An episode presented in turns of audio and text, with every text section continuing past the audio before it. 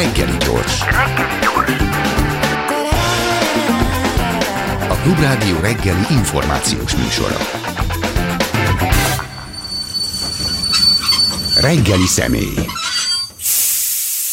Egeresi Zoltán, Törökország szakértő, a Közszolgálati Egyetem Stratégiai Védelmi Kutatóközpontjának munkatársa. Jó reggelt kívánok! Jó reggelt kívánok! És hát értelemszerűen a török választásról lesz szó.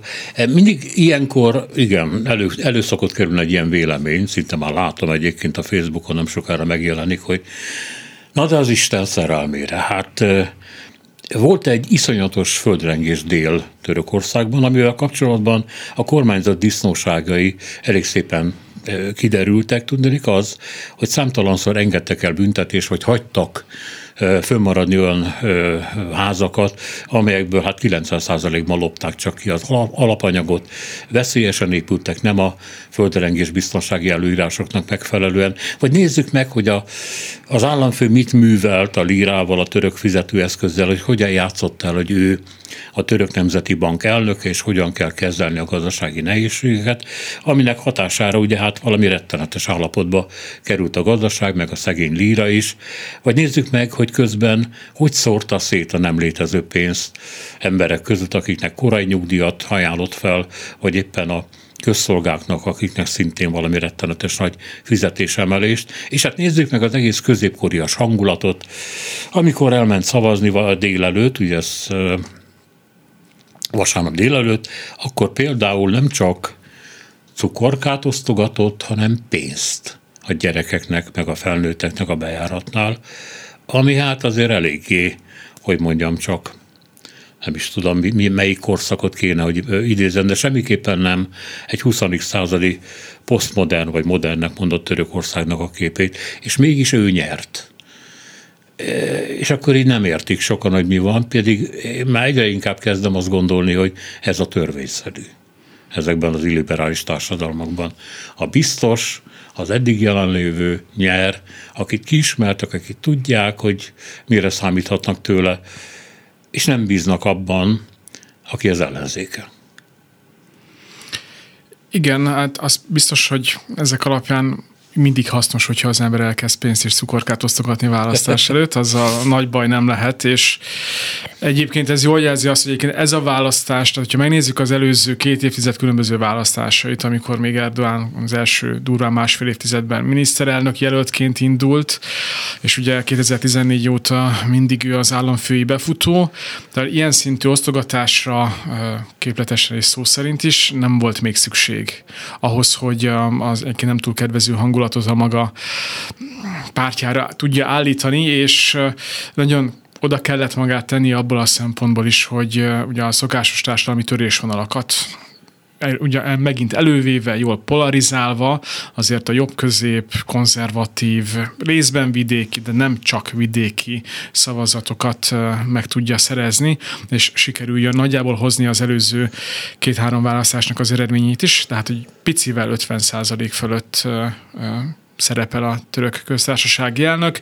Nyilván az ellenzéknek ez azért is nagy arculcsapás, mert ahogy említette is, az utóbbi évek, ha úgy tetszik, két évtizednek a legnagyobb gazdasági válságát éri meg az ország. Abból a szempontból, hogy a nagyon magas infláció miatt az emberek saját bőrükön érzik a legkisebb falutól Isztambulig, hogy valami nincs rendjén, hiszen nagyon magasak az árak, és folyamatosan nőnek. Másrészt pedig most ugye egy fokkal nagyobb ellenzéki összefogást is láthattunk a korábbiakhoz képest összefogással már korábban is próbálkoztak, a mostani egy abból a szempontból jóval nagyobb volt, hogy volt Erdoğan párti politikusokat, illetve azok pártjait is bevették, tehát megvolt az a hit, hogy egy ilyen nagy nevekkel teletűzdelt, a korábbiakhoz képest szélesebb ellenzéki koalíciónak a csúcsjelöltje valószínűleg nagyobb eséllyel nyerhet Erdoğannal szemben, de úgy tűnik, hogy ez mégsem volt elég.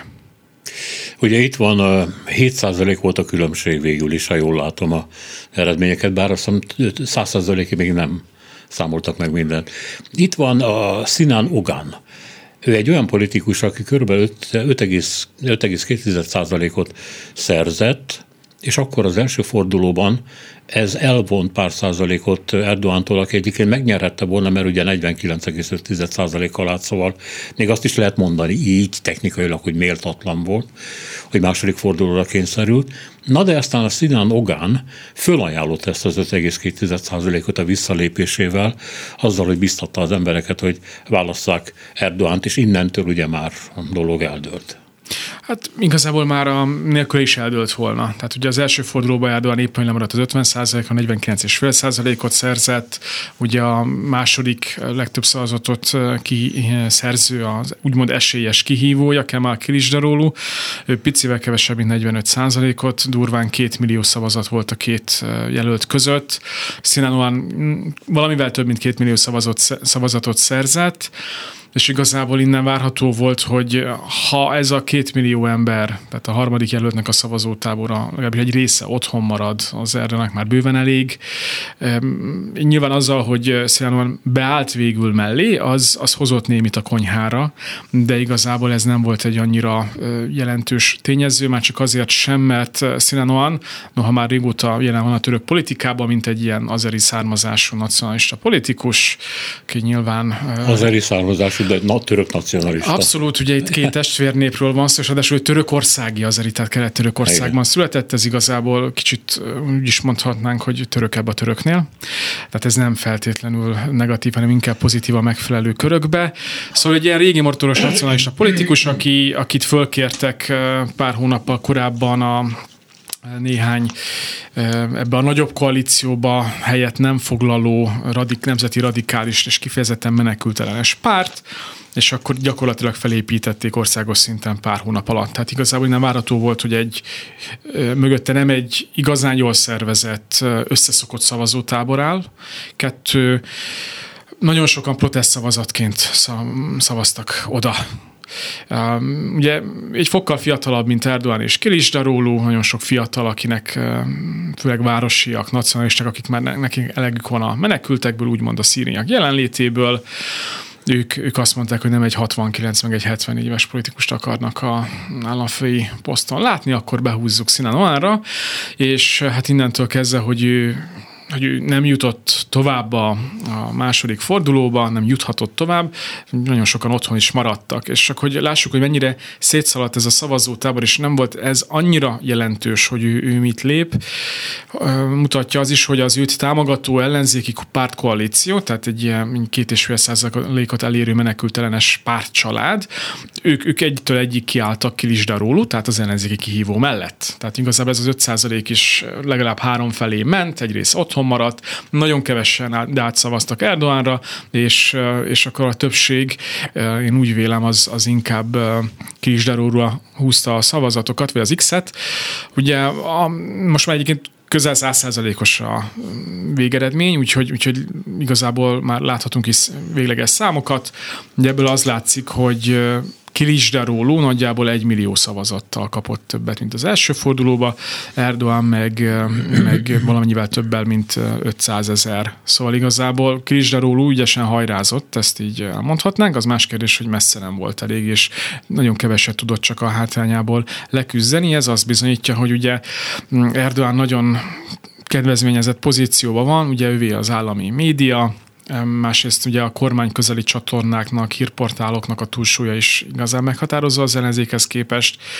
Meg hangsúlyozom, itt az ő évtizedek óta támogató kört kellett valahogy meggyőznie, és nagyon sok ember, aki tényleg mindenki a maga bőrén érzi ezt a nagyon magas inflációt, de nagyon sok ember számára Erdogan a megoldás. Ők úgy látják, és nyilván ezt az imást a kormányzati média is, vagy kormányközeli média is erősíti, hogy Törökországot külső és belső ellent, ellenfelek vagy ellenségek veszik körül, tépik, zúzzák, stb. És mm. akkor ezzel szemben pedig, mint egy hánykolódó hajókapitányaként Erdogan az, aki, aki kiutat mutathat, és ugye ezzel szemben igazából az ellenzéki jelölt nem nem tud egy valós alternatívát mutatni. Most így zárójelesen jegyzem meg, hogy amennyiben az ellenzéki jelölt nyert volna, és most azt a hipotetikus állítást is fogadjuk el, hogy esetleg a két héttel ezelőtti parlamenti választáson is egy ellenzéki pártkoalíció győz, ugye ott sem így történt, hanem a Erdogan féle pártkoalíció nyőzött. Szóval, hogyha mégis minden a legjobb remények szerint alakult volna az ellenzék számára, akkor is egy hatalmas kérdőjel maradt, hogy mit kezdenek a török gazdaságpolitikával, mert amennyiben ők elkezdik emelni a kamatot, amit egy, mondom, fogalmazunk úgy ortodox gazdaságpolitika követelne, akkor minimum lassulás következik, de annál inkább recesszió, amit szerintem ők sem nagyon vállaltak volna be így első körbe, annak a fényébe, hogy jó pár hónap múlva, 2020 négy tavaszán önkormányzati választások lesznek, és biztos vagyok benne, hogy Ankarát és Isztambult szeretnék megtartani. Hmm. Bocsánat, igen, de van ott egy olyan dolog, hogy elnézést, azok a déli területek, amelyeket a földrengés érintett, ahol hát rettenetesen sok ember maradt fedél nélkül, és volt is egy elvándorlás, aztán visszamentek erre a területre építkezni, vagy nem tudom, a rokonoknál lakni, fogalmam nincs, hogy miben reménykedtek, de ezeken a területeken is többsége volt Erdogannak. Miközben mindenki tudta, hogy ennek az egész politikának ki a felelőse.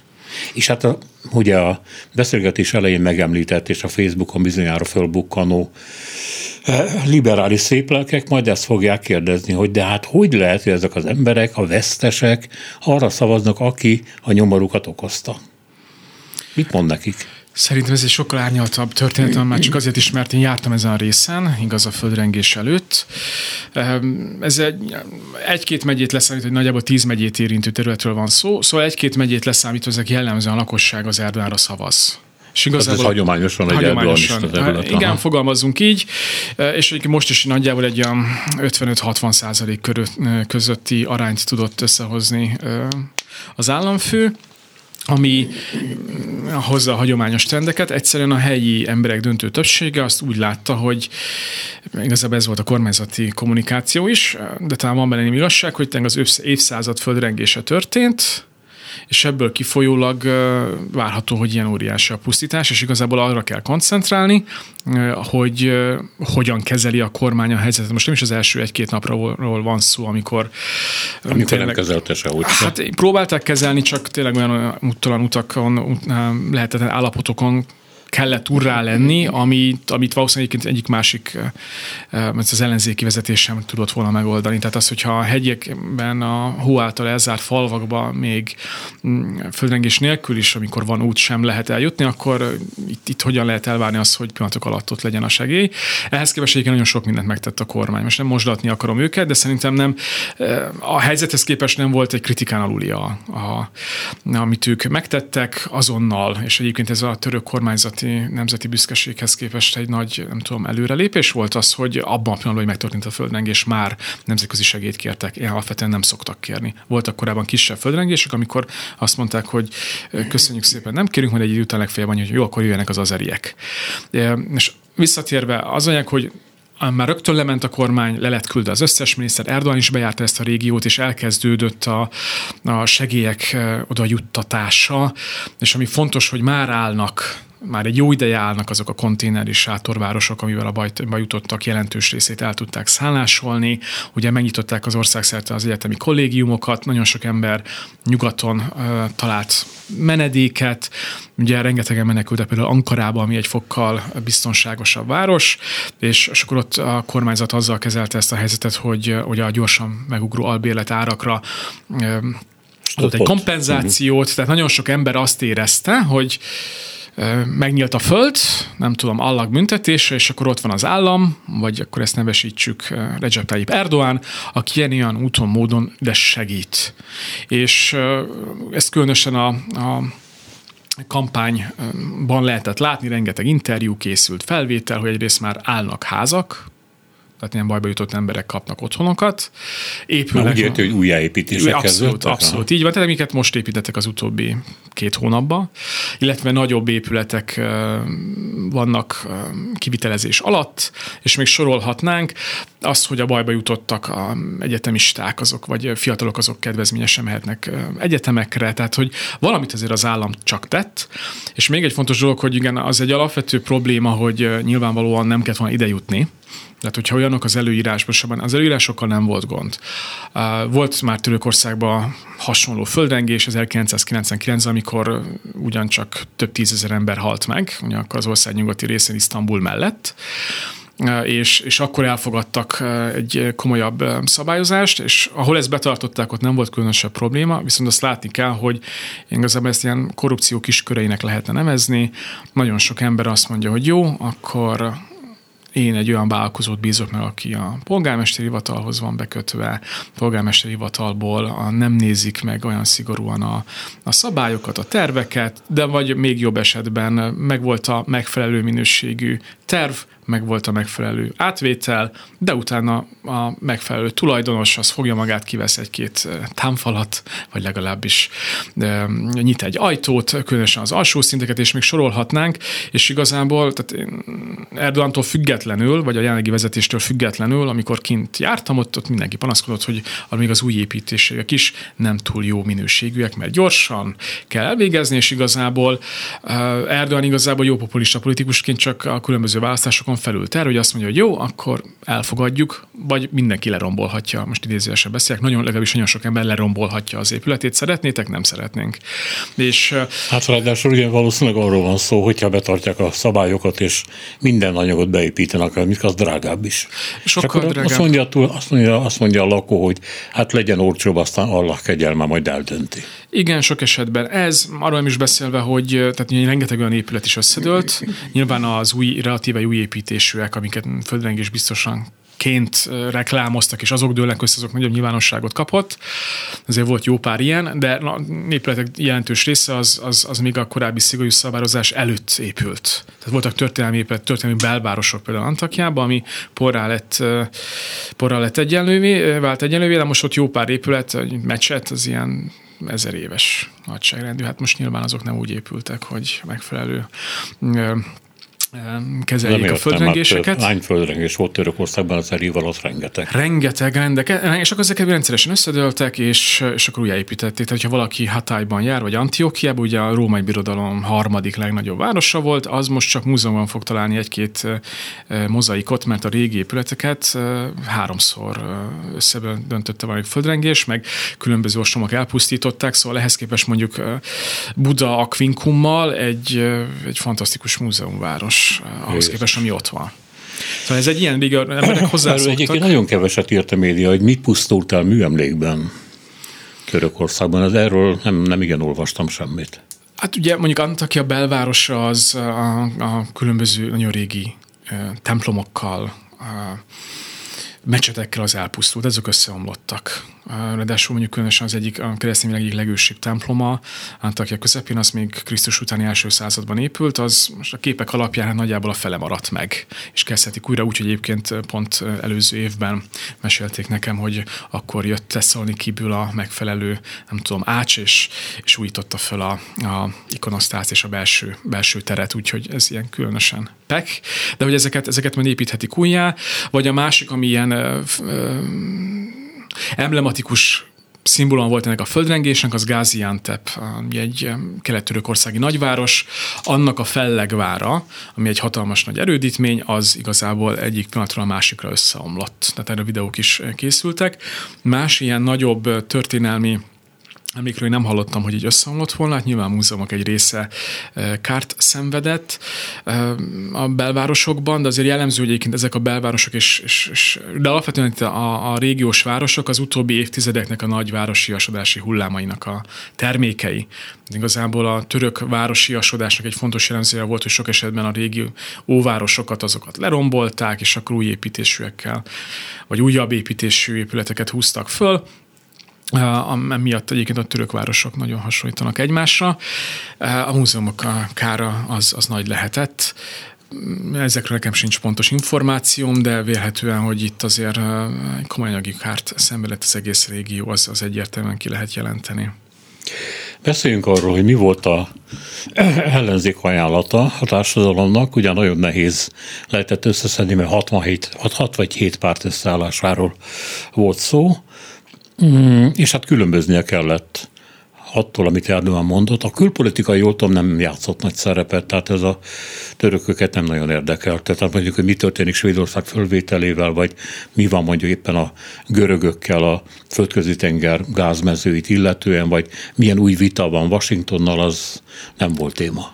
Érdekelte volna, ugye Erdem mindig ügyesen befolyásolja a választásokat valami külpolitikai témával, ami arról szól, hogy egy olyan relációban, ami jellemzően rossz, tehát igazából nincs sok veszteni valója, abban, abban feszültséget generál, ez mondjuk 2017-ben volt egy különösen emlékezetes a népszavazás ideje, amikor Németország a Hollandiával vesztek össze idézőjelesen, ugye, mert ezek az országok megtiltották a kampányt, hogy miniszterek vagy Erdogan látogasson és kampányon ezekbe az országokba. Most ebben a választási szezonban Svédország és Finnország lett volna a az a mézes madzag vagy furkós bot, attól függ, hogy hogy nézzük, amivel lehetett volna a török közvéleményt bombázni, és egész jól is ment a dolog. Ugye januárban, amikor korán égetés történt Svédországban, akkor, akkor ugye erre nagyon határozottan reagált, hogy akkor itt most nem lesz biztosan NATO csatlakozás, pontosabban a török parlament nem fogja ratifikálni a csatlakozást, és még sorolhatnánk, és Görögországgal is napirenden volt egyfajta feszültséggenerálás, oda-vissza ment a üzengetés, ugye a lég légterek, eh, légtér megsértése mindkét részre és még sorolhatnánk. Egyébként ez business as usual, tehát eh, rendszeresen megtörténik. Most egy fokkal mind görög, mind török részről magasabbra eh, kapcsolták a sebességet. Ugye Görögországban is most volt választás, tehát igazából ez mind a két félnek ebből a szempontból pozitívan hathatott volna, de jött a földrengés, és igazából ez felülírt mindent, ez egy hatalmas sokkot jelentett a török társadalomnak, sőt igazából ugye az egész világ is rengetegen küldtek segítcsapatokat, a görögök is méghozzá jól mediatizált formába, ugye Magyarországról is ment segédcsapat, és világ összes országából érkeztek, és, és ebben a helyzetben nem lehetett azt mondani, hogy akkor itt most uh, uh, mi folytatjuk itt a feszültséget, ráadásul úgy egyébként svéd vonalon, hogy Svédország most az uniós soros elnöke, ők bejelentették, hogy akkor rendeznek egy nagy uh, segély segélygyűjtő konferenciát Törökországnak. Ebben a helyzetben ezt a kérdést annyira napirenden tartani nem lett volna túl bölcs, belpolitikailag sem, és ugye nem sokkal később a földrengés után Görögországban történt egy sajnálatos vonatbaleset, amivel közel 60 ember meghalt, akkor meg a törökök küldtek segítséget. Ugyanezt játszották el 1999 amikor először Törökország volt egy földrengés, és akkor a görögök küldtek mindenféle humanitáris segítséget, meg kutatócsapatokat, és később hónappal később, amikor török, Görögország volt földrengés, akkor már törökök ajánlottak föl mindent. Tehát ez a, ilyen, mondhatnánk azt, hogy ilyen szakbinikus mediterrán kultúrába belefér, hogy egyik pillanatban ősellenség, másik pillanatban pedig nagy szeretet.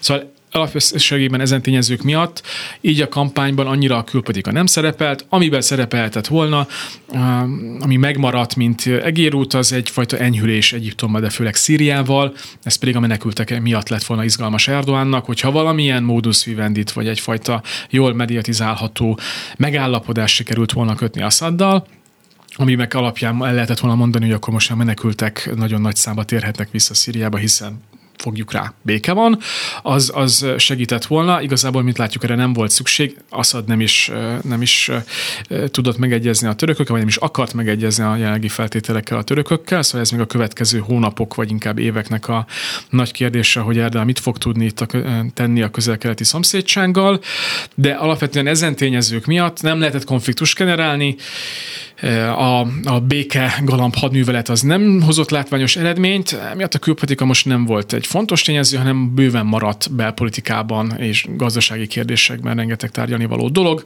amit a kormányzat részben egy ilyen pozitív jövővízióval, hogy már csökken az infláció, jövünk ki a gazdasági nehézségekből, amit egyébként rengeteg pénzosztással, minimálbéremelés, duplázással, a, a közigazgatásban dolgozóknak a bérének látványos emelésével is még sorolhatnánk próbált a kormány kézzelfoghatóvá tenni, vagy elérhetővé tenni az ország lakosságnak a jelentős része számára, vagy például az, hogy májusban lakosságnak ingyen van a gáz, mivel török mondván, hogy Törökország az utóbbi években a Fekete-tenger medencéjében talált jelentős földgázmezőket, ott most elindult a kitermelés, és akkor ez azt jelenti, hogy akkor a lakosságnak vissza lehet forgatni a pénzt, és akkor nem csak, hogy ebben a hónapban, tehát májusban ingyen a gáz, hanem következő hónapokban is olcsóbb lesz, és akkor nyilvánvalóan kijött, kiment az állami média, és csinált olyan e, interjúkat egyszerű lépcsőházakban, ahol jól látható módon ki volt téve a nullás gázszámla, és az emberek pedig, akiket megkérdeztek, mondták, hogy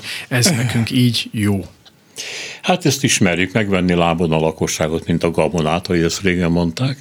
Meg is történik, és a lakosságot soha nem érdekli, hogy ez egy pillanatra szól, és utána a kegyetlen élet dübörög tovább a maga számláival, olaj, gáz, ám bármi, és hát a megélhetési költségek pedig nem, nem csökkennek, és nem is fognak csökkenni, úgy tűnik. E, ez ügyben, tehát gazdasági ügyben az ellenzéknek volt mondani valója?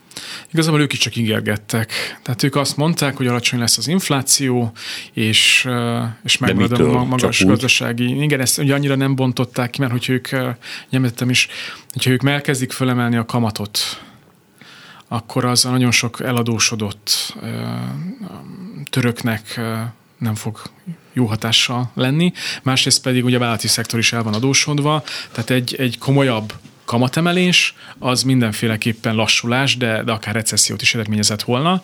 Amiben ők bízhattak, de tényleg ez most már abszolút hipotetikusan, hogy azáltal, hogy jön egy vezetőváltás, és valamennyit emel a, a nem sokat a kamaton a jegybankelnök, vagy esetleg az új jegybankelnök, akkor a nyugati világ, vagy alapvetően nemzetközi tőkepiacok, befektetők azt láthatják, hogy jó, akkor ez most egy kiszámíthatóbb, ortodoxabb gazdaság és pénzügyi politika lesz, és akkor inkább visszajövünk, még akkor is, hogyha hirtelen nem 50%-kal emelik a kamatokat. De ez csak egy hipotetikus történet. Ezzel lehetett volna valamit kezdeni, ezzel lehetett, ebben lehetett volna bízni, de igazából nagy csodát ők sem tudtak volna tenni. Mm, ahhoz, hogy itt egy jelentős vissza rendeződés legyen, ahhoz, ahhoz sok idő kell, mert nincs, nincs túl jó helyzetben Törökország, tehát akárki nyert volna, nem lett volna egy nagy mozgástere. Az más kérdés, hogy valószínűleg Erdogan nem is akar fog változtatni érdemben az eddigi gazdaságpolitikán. A, a, az ellenzék ezt inkább megtette volna, de ott is igazából szerintem finoman. És ezen túl, amit az ellenzék ígért, az az volt, hogy Erdogant váltsuk már le mert most azon túl hogy a gazdasági nehézségeket kiokozza, ugye ez az elnöki rendszer, ez, ez nem túl plurális, ez túl, túl sok ennek az országnak, és ebből az autoritár rendszerből kellene egy, egy úgymond demokratikusabbat varázsolni. Nyilván ez az, amit egyébként a lakosság egy jelentős része igazából nem érez tehát az, hogy akik fel, akik Erdogánra szavaztak, ők nem érzik azt, hogy ők ne lennének képviselve, sőt, nagyon sokan úgy érzik ebből a, a sok milliós tömegből, hogy igazából Erdogan által vannak képviselve, hiszen ő teszi lehetővé, vagy tette lehetővé az elmúlt húsz évben, hogy egyetem épüljön olyan kisvárosokban, ami korábban ez elképzelhetetlen volt, ahogy lehetővé tette, hogy nagyon sokan lakhatáshoz jussanak, amivel úgymond a korábbi kemalista itt nem foglalkozott, és most igazából ők nem szeretnék ugyanezt viszont látni. Tehát ez a fajta identitáspolitika, ez, ez vastagon benne volt az Erdoáni üzenetben is abban, hogy nagyon sokan Erdoánra szavaztak, különös, hogyha ugye abból indulunk ki, hogy a különböző külső és belső hatalmak Törökországot megpróbálják megroppantani, akkor egy ilyen gyengekező ellenzéki jelölt, jóval kevésbé karizmatikus, ez nem lehet megvédeni ezt az országot. Tehát itt nagyon sok mindent föl lehet erre húzni, és, és az ellenzéknek igazából ez a, akkor legyen egy erős parlamentáris rendszer, töröljük el a, a az elnöki rendszert, az, az igazából nem volt egy rossz, üzenet, rossz üzenet, a saját tábort össze tudta szedni. Csak igazából um, nem sikerült az Erdogan támogatók körét uh, meggyengíteni. És ebből a szempontból egyébként az, hogy összefogtak, uh, hány párt, hány koalíció alakult, túl sok mindent nem, választ, nem változtatott, sőt igazából uh, ugye a Erdogani ellenkampánynak az volt az egyik nagy uh, fegyvere, hogy elkezdte összemosni ezt a hatpárti koalíciót, és Kemal Kilisdarul az ellenzéki jelöltet, a szekuláris kurtpárttal, sőt, mi több, a kuriszáni munkáspárttal, ami egy terrorista szervezet, amivel Törökország 1984 óta kisebb nagyobb megszakításokkal háborúban áll, és jelenleg is lövik a PKK, tehát a kuriszány munkáspárnak az állásait Észak-Irakban, vagy néha úgymond Észak-Szíriában is. Szóval, hogy az a fajta narratíva, hogy itt igazából összejátszanak, mivel a kurdok jelentős része Kilisderólut támogatja, a kurd, úgymond kurd párt Kilisderólut támogatja, így egyértelműen föl lehet állítani azt a e, üzenetet, hogy Kilisderólu az PKK-t jelent, és hogyha ő győz, akkor itt meg lesz osztva az ország, elszakadnak a kurdok, nem tudom, és ezzel szemben egy nacionalista erős vezetőkkel, aki folytatja a korábbi években újra kezdett háborút. Most azon túlmenően, hogy ez mennyire igaz ez, vagy nem igaz ez az állítás, azért arra hasznos volt, hogy páron elbizonytalanodjanak, és sokan elmondja, elmenjenek megint szavazni Erdoganra, mondván, hogy akkor ez most, ez most nekem jó lesz. Igen, ezt vártam, hogy mikor derül ki, hogy az ellenzék egyben áruló is, de hát akkor megvan. Igen. Természetesen. Amire a nyugat, elsősorban a nyugat várt, az ugye Svédországnak a csatlakozása, vagy annak török engedélyezése a NATO-hoz. És sokan azt mondták, hogy ezt meg kell várni a választásokat, utána már, ha nyer is Erdogan, akkor ő változtatni fog ezen a politikán, de addig a török büszkeség megerősítésére nem, nem lehet számítani egy politikai váltásra. Most lehet-e? A törököknek tovább, vagy hát Erdoganak továbbra sem sürgős ez a történet. Valószínűleg egyébként, mivel már nem kampánytéma, hiszen véget ért a kampány, nagyobb lesz a mozgástér, és abból a szempontból a svédek ügyesen csinálták, hogy most nem az utóbbi két hónapban nem igyekeztek kampánytémává válni megint. De ez alapvetően Erdogantól függ, mert neki, hogy említettem neki, ő ráér. Ami neki fontos az az, hogy a svéd részről legyen valami olyan esemény, egy olyan ajánlat, amire azt mondhatja odahaza, hogy igazából nagyjából megkaptuk, amit szerettünk volna. Tehát, hogy kiadjanak pár embert, ugye most már 120-nál tart a török lista, de ez dinamikusan változik hogy újrainduljanak a fegyverszállítások, amiket 2019-ben állítottak le a svédek a akkor észak-szíriai török offenzíva miatt, és hogy legyen egy szigorúbb terrorellenes törvény nyilván itt a PKK-ra kihegyezve, hiszen nagyon sok kurd Svédországban a PKK-nak a szimpatizánsa, és nyilván ez Törökországban egy egységes tömként szerepel. Szóval, hogyha ezekben a kérdésekben valamit a svédek tudnak ajánlani, vagy, vagy olyan törvénymódosításokat megtenni, amit a törökök elvárnak, vagy legalább valami, amit el lehet fogadni sikerként, akkor Erdogan szerintem nagyon gyorsan meglépni azt, hogy akkor ratifikálják. A svédek abban bíznak, hogy július közepi NATO csúcs előtt ez megtörténik. Én személy szerint szkeptikus vagyok, szerintem október előtt. Ez nem várható, mivel nyáron ugye elmegy majd szabadságra a török parlament majd októberben ül össze, és mivel Erdoganak tényleg nem sürgős, és a svédeknél se látom annyira az igyekezetet, ez a kérdés még elhúzódhat nagyon sokáig is.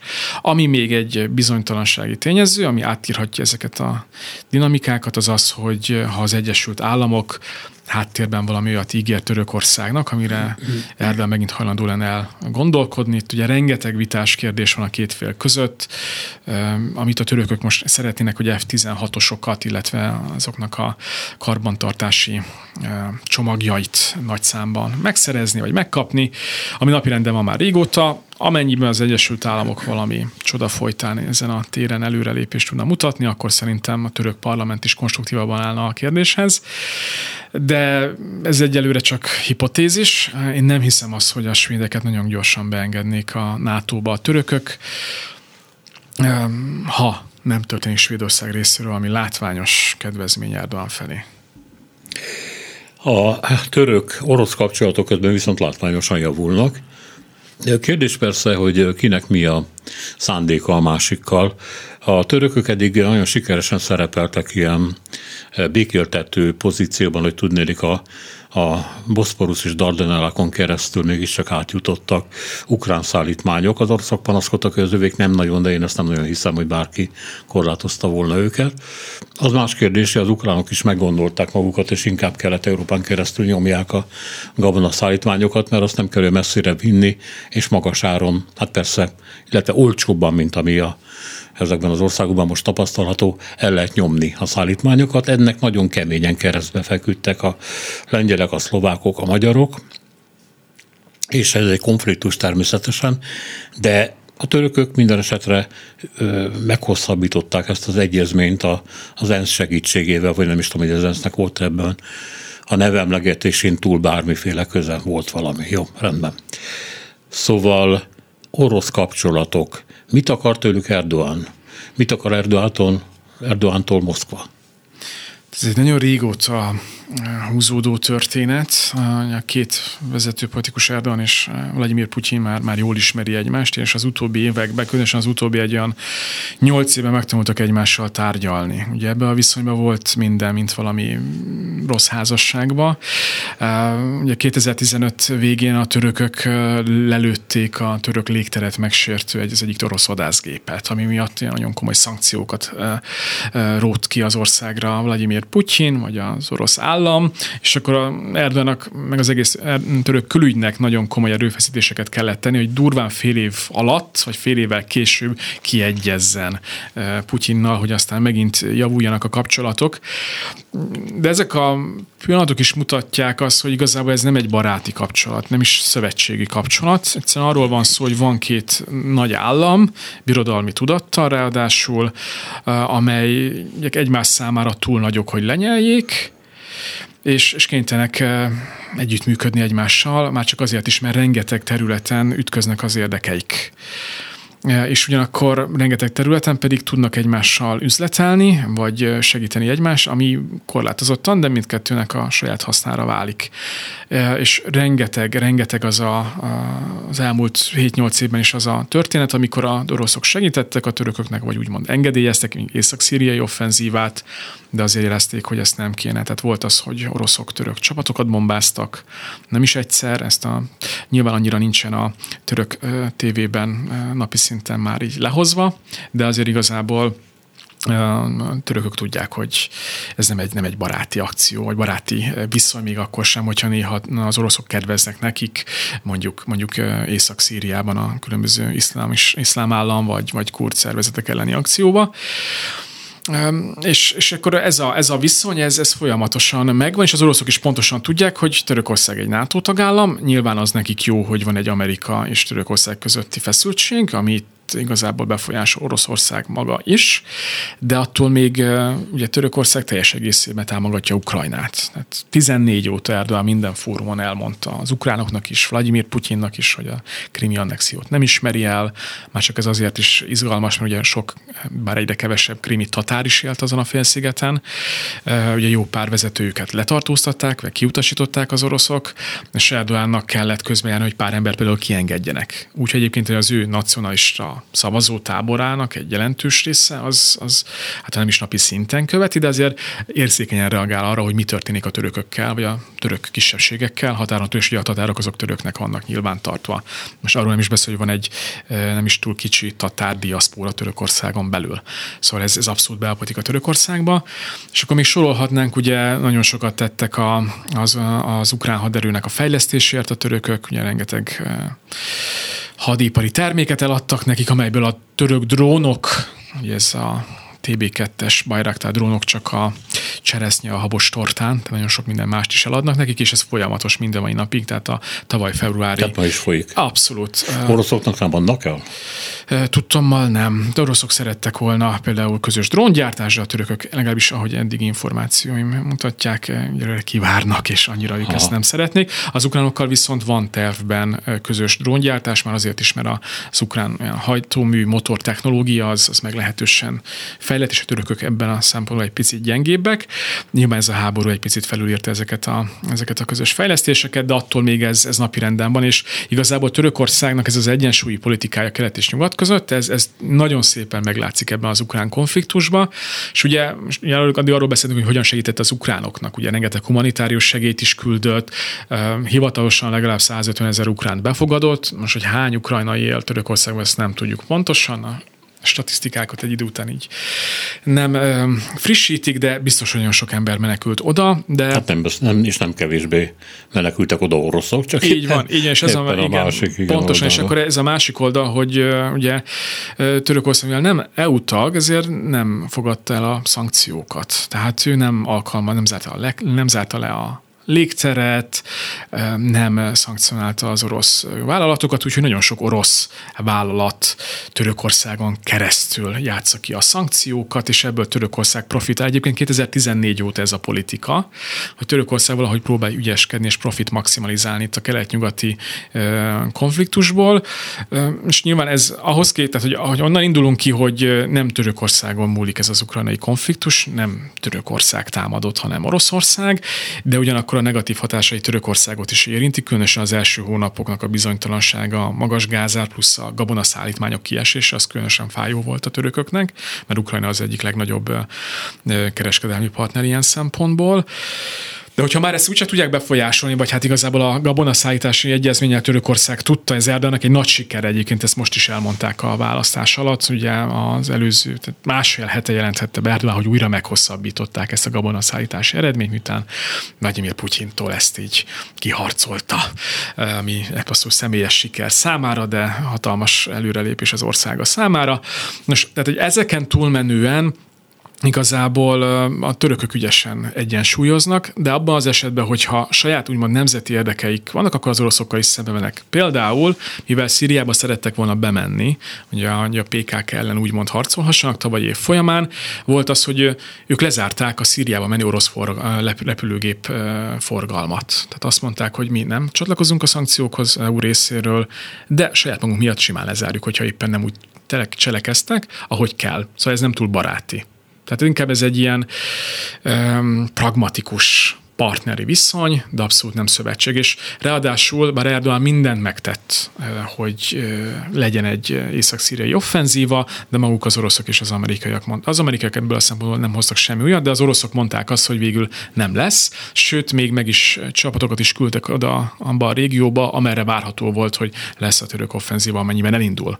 Tehát itt messze nem hozták az oroszok azt, amit eh, Erdogan szeretett volna, és megint nagyon jó példa ez a Putyin féle megvárakoztatási diplomácia 2020 márciusában amikor egy szíriai harc, amikor az akkor folyó szíriai harcok miatt Erdoganak kellett Moszkvába mennie, és végül egy fegyverszüneti megállapodást nagy nehezen tető alá hoztak, akkor például az egész delegációval meg lett váratva egy pár percre Erdogan, és akkor ezt a török tévé közvet, az orosz tévé közvetítette. Uh-huh.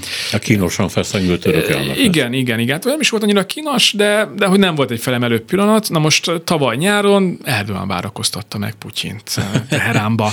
Tehát, hogy tehát, hogy változnak az erőviszonyok, de ez még, ahogy említettem... De az óvoda örökös. Igen, és túl nagy a két állam egymáshoz, és, és nagyon fontos dolog, hogy az, hogy Törökország ennyire akár várakoztató álláspontot is megengedhesse magának Putyinnal szembe, amögött vastagon ott van, hogy ő NATO tag minden probléma ellenére. Tehát az, hogy a világ legerősebb katonai szövetségének a tagja, és igazából, hogyha valami komoly baj van, akkor számított az Egyesült Államokra és más államok támogatására is, az azért eléggé megnöveli a török akciórádiuszt és magabiztosságot, akár a Kaukázusba, akár Szíriában, a közel-kelettel, vagy Észak-Afrikában is.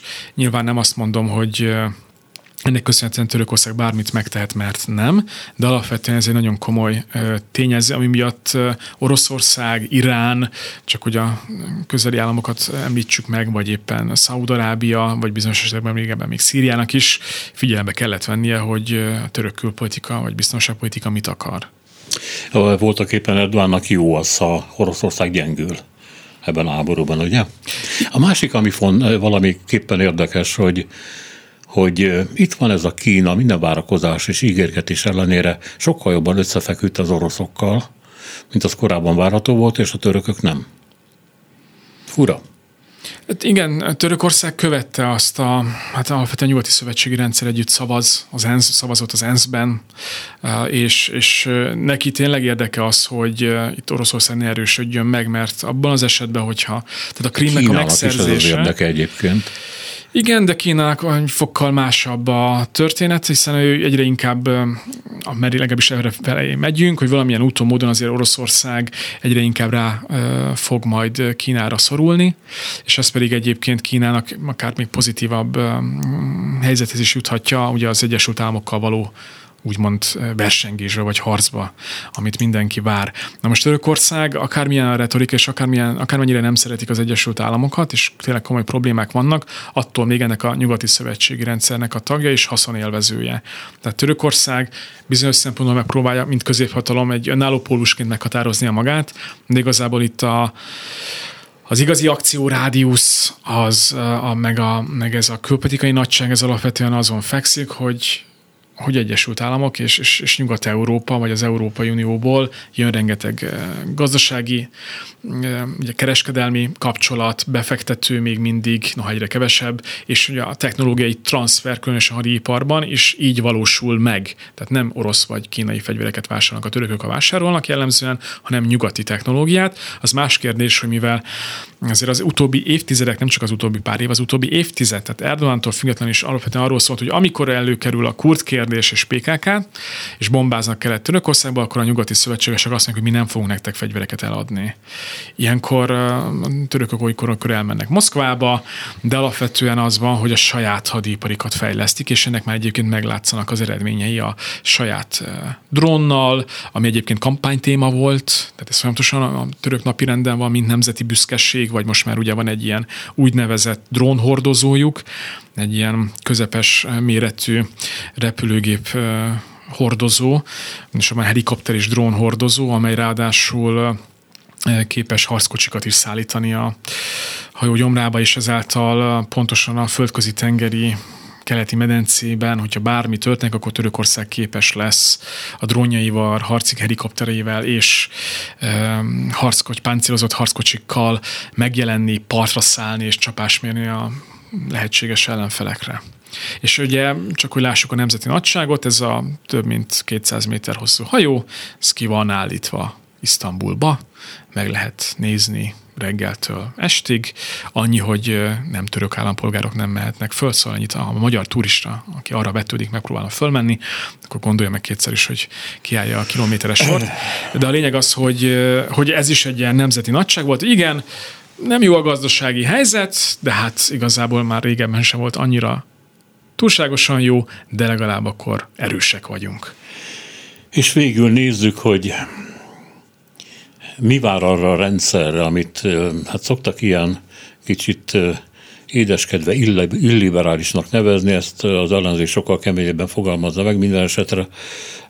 Hogy mondjam, ez egy olyan rendszer, ami, ami működőképes, és Erdogannak tulajdonképpen a saját hatalma föntartására már elegendő is, tehát az, hogy aki börtönben van, börtönben van, nincsenek kevesen egyébként, igazából a társadalom már most már békén lesz hagyva, de hát a, a média teljes mértékben a rendszert, illetve Erdoğan szolgálja, és hát létezik egy olyan elnyomó gépezet, amit, ahogy ön mondta, a hétköznapi ember még nem, ér, nem érzékel igazából, tehát nem gondolja azt, hogy, hogy az ő szabadsága bármilyen módon veszélyben van, mert nagyon szépen ki van számítva, hogy kinek a szabadsága nem számít, és kié igen. Szóval van-e fejlődési potenciál ebben a rendszerben, már mint Erdogan szájóíze szerint? Hát nem tudok ezen, hogy ugye elnöki rendszer van 2018 óta, neki nagyon kiterjesztett hatalma van, tehát a kormányt azt ő nevezi ki, a miniszterek neki felelősek. Igen, de azt mondja, már mindent megtehet, tehát nyilván mit akarnak? Nagyon sok mindent megtehet, így van. Hát valószínűleg egyébként, ami a következő éveket fogja jellemezni, ezek a gazdasági helyzetnek a kezelése, hogy ebből a magas inflációból valahogyan kitörjenek, méghozzá anélkül, hogy a török gazdaság növekedése megtorpanna a recessziójába menjenek, és és hogy alapvetően összeomolna esetleg a gazdaság. Tehát azért, hogyha megint ilyen nagy valuta válság sokkok érik az országot, akkor, akkor lehet, hogy lesz az a pont, amikor ezt nem tudják különösebb veszteség nélkül már kezelni.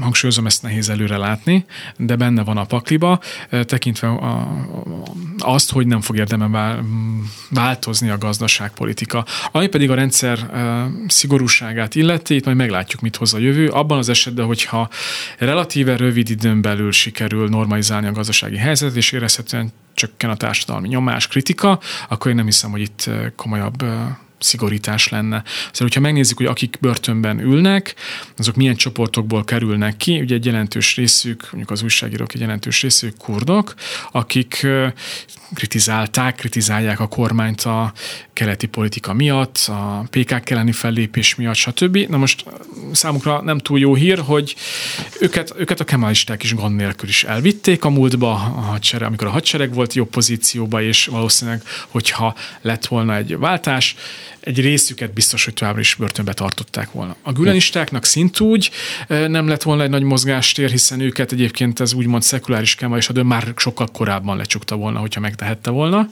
és ők már sokkal korábban farkas kiáltottak. Ugye Fetullah Gülen, aki Pennsylvániában él, ő Erdogan hatalomra jutása előtt ment el az Egyesült Államokba, az más kérdés, hogy most már biztos, hogy nem fog visszatérni. Tehát, hogy lenne mindenféleképpen egyfajta, vagy lett volna mindenféleképpen egy, egy nyitás, egy enyhülés, sajtószabadságnak a javulása, hiszen két hatalmi tömnek az újra harca lett volna, hogy a, úgymond az ellenzék felépíti magát, és megpróbálja meggyengíteni az Erdogani kört. Ez, ahogy egyébként bő 20 évvel ezelőtt, vagy közel 20 évvel ezelőtt Erdogan tette, akkor az ő ellenzékből felemelkedő iszlamista jobb-közép elitjét kellett megvédeni a pozícióban lévő, fogalmazzuk úgy kemalista tömbbel szemben, és mit ad Isten, hogyha megnézzük a nemzetközi kutatásokat, akkor azt látjuk, hogy amikor erősödött Erdoğan és gyengült a másik rész, akkor lett a legjobb a török demokrácia, sajtószabadság állapota, tehát 2000-es évek második fele, korábbiakban is rosszabb volt, és aztán pedig megint egyfajta hanyatlást, tudunk, hanyatlást látunk, ami persze nem tudjuk, hogy hol áll meg, de én nem hiszem, hogy lényegi változás lenne, az más kérdés, hogy nyilván válságtól és adott helyzettől függően majd pakolgatni fogja Erdoğan a különböző minisztériumokat, meg állami ügynökségeket, és hogyha kell, akkor biztosak lehetünk benne, hogy ahogy az utóbbi három-négy éve leváltott négy jegybank elnököt, úgy le fogja váltani az ötödiket is. Ugye úgy, hogy egyébként a utóbbiak azok egyértelmű az ő emberei voltak, tehát ebből a szempontból nem lesz érdemi változás.